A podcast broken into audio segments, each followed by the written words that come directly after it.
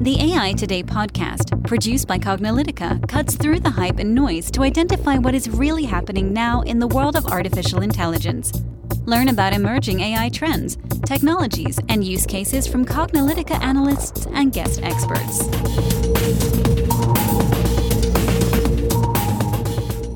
Hey, AI Today listeners.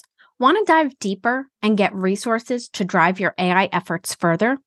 We've put together a carefully curated collection of resources and tools handcrafted for you, our listeners, to expand your knowledge, dive deeper into the world of AI, and provide you with the essential resources you need.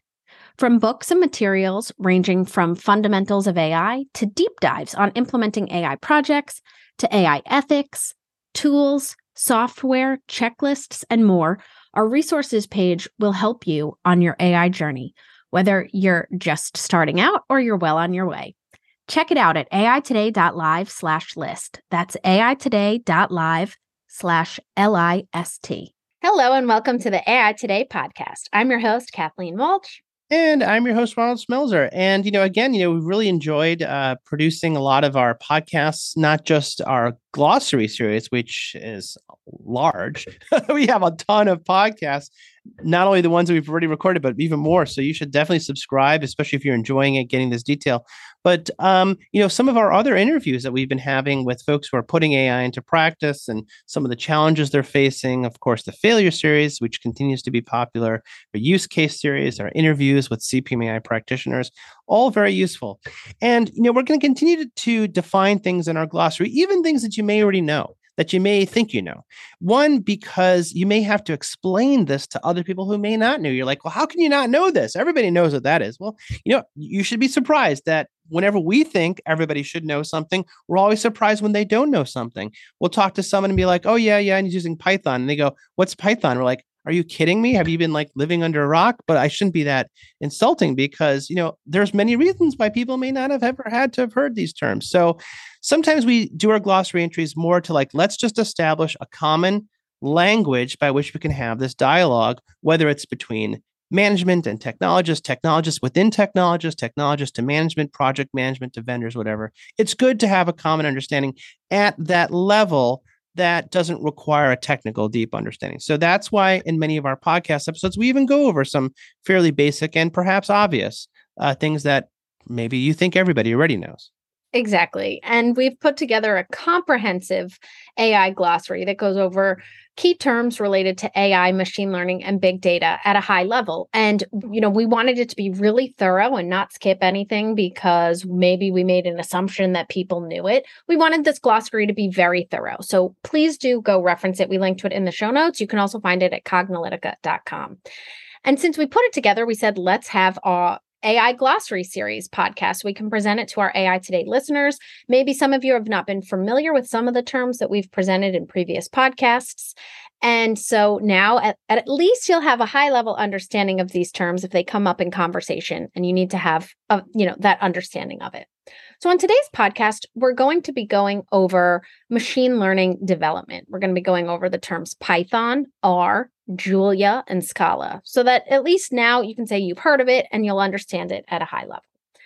So, Python, it's one of the commonly used open source programming languages for big data and AI projects. It was popularized by Google, and Python is considered a beginner friendly language. It's very flexible through the use of libraries, and it's efficient for processing large data sets. So, maybe you've heard people saying that they're programming in Python, and now you have at least some understanding of what it is. Python is popular because of its ease in working with large data sets. And so that makes sense, right? We say that data is the heart of AI. You need to have uh, you need to you need to be working with large data sets here, and also simplicity in performing analytics applications. It was first released in 1991. And it was created by Guido van Rossum. Uh, Python is an interpreted high level programming language for general purpose programming, and it has a de- design philosophy that emphasizes productivity over code readability, notably using significant white space. So, you know, basically, Python features a dynamic type system and automatic memory management. It supports multiple programming paradigms, including object oriented, imperative, functional, and procedural and has a large and comprehensive standard library. So basically, you know, there's a wide range of uses, including web and app development, as well as data scientists, uh, as well as data science. So Python is generally the second best language for anything. And there's, you know, a bunch of different things, maybe some some related terms that you may have heard that come up with Python. So uh, NumPy, SciPy, that's scientific computing. Pandas is data manipulation.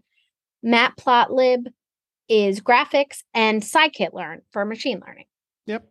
So um yeah, I mean it's it's if you hear your kids even are doing Python programming, uh this is the reason. It's sort of like they're usually one of the first languages that they'll learn uh because it doesn't need to be compiled, you know, it doesn't have a lot of the sophistication and you know strict data typing and all that sort of stuff. So it, it it's good for that sort of stuff. Now, of course, experienced programming language uh, programmers don't necessarily love Python because many of the other things things. I'm not a big fan of the strict enforcement on white space and all that sort of stuff. And, and, and Kathleen mentioned actually it's it does favor pro, uh, read, readability, sort of like encourages English language readability. But you know, hey, if sometimes you're a programmer, that's not the first thing you're going for. But hey, it's popular, it's very popular. As a matter of fact, Python now I think is the second most popular language on GitHub, which has all the source code. So second only to JavaScript. So it's very, very popular, very big, and it ain't going away anytime soon. But that's not the only language uh, that people use, especially in analytics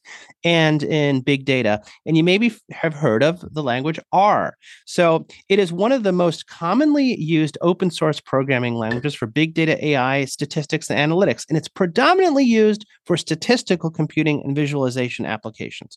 So it was created as an open source language in 1995 as an implementation of the S programming language. So, you know, you can kind of see how these names come about.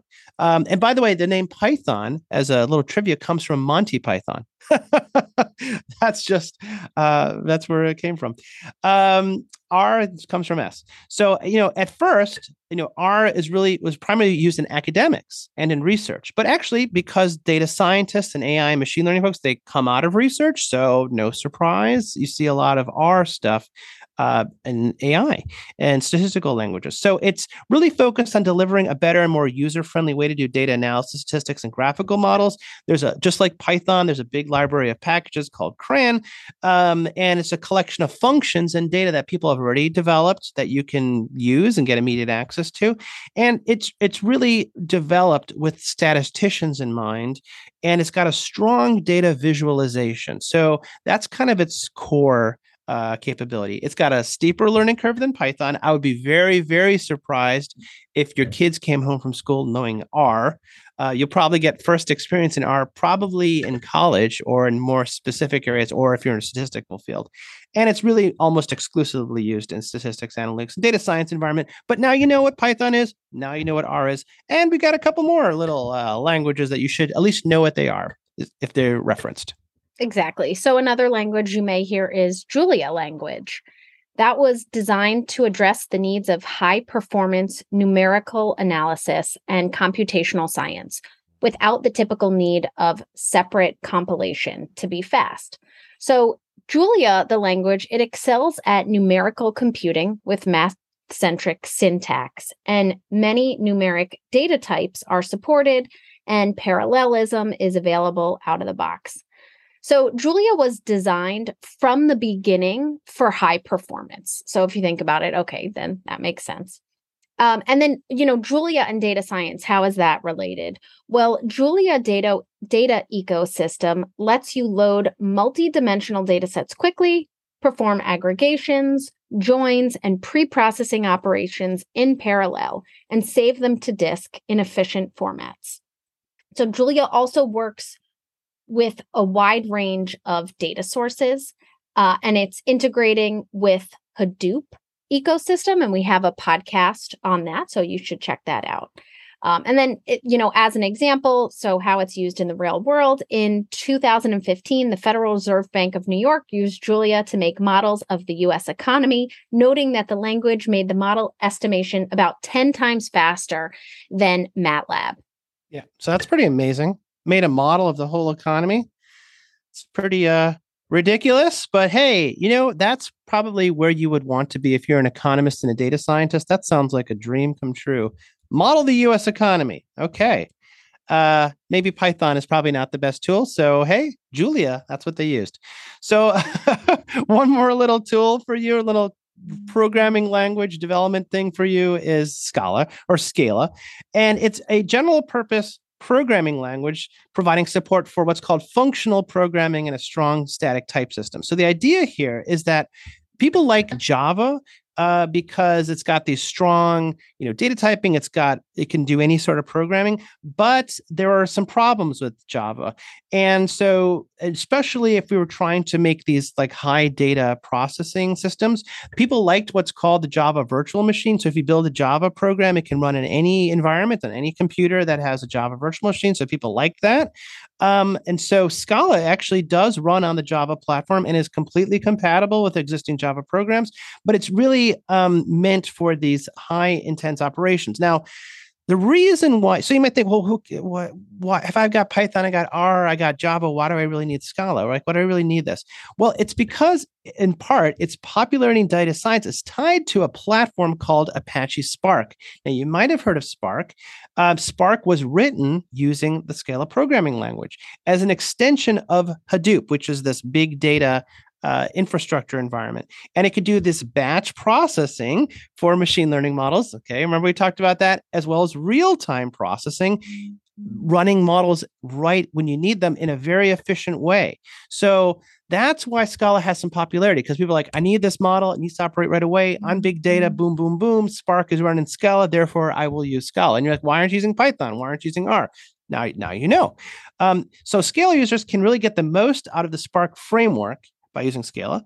And it excels at what's called production jobs, which is running these machine learning models in production, operationalization. It does not have great tools uh, for ad hoc work. So that's why it's not a general purpose programming language. People don't use it to build websites or, you know, stuff from school.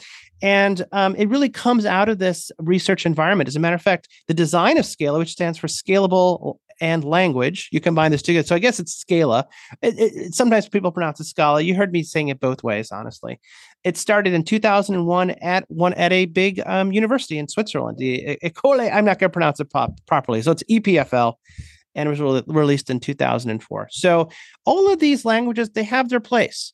Uh, whether you're trying to build something uh, easily and quickly and, and fast, whether you want to do something that has a uh, you know, statistical focus, whether you want to build something for speed and for large data complexity, or whether you want to build something that will work in this real time environment. We have trade offs. And you know what? Some people know all of these languages, multiple languages, or single ones, but now you know at least what they are and what they mean. Exactly. And that's the point of this AI glossary series to present these terms and so you can understand them at a high level.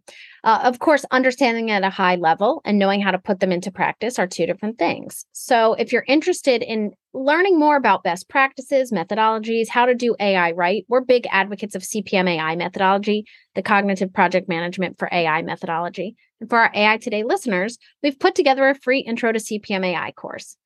Go to aitoday.live slash CPMAI to sign up and take the free course. And if you'd like to get your certification, then go to cognilytica.com slash CPMAI, where you can register for our training. And upon completion, you will become CPMAI certified. I know that many of our podcast listeners have already done so. So thank you so much for joining our growing community of CPMAI certified individuals. Like this episode and want to hear more? With hundreds of episodes and over 3 million downloads, Check out more AI Today podcasts at aitoday.live. Make sure to subscribe to AI Today if you haven't already on Apple Podcasts, Spotify, Stitcher, Google, Amazon, or your pa- favorite podcast platform. Want to dive deeper and get resources to drive your AI efforts further? We've put together a carefully curated collection of resources and tools, handcrafted for you, our listeners, to expand your knowledge, dive deeper into the world of AI, and provide you with the essential resources you need. Check it out at aitoday.live slash list. This sound recording and its contents are copyright by Cognilytica, all rights reserved. Music by Matsu Gravas. As always, thanks for listening to AI Today, and we'll catch you at the next podcast.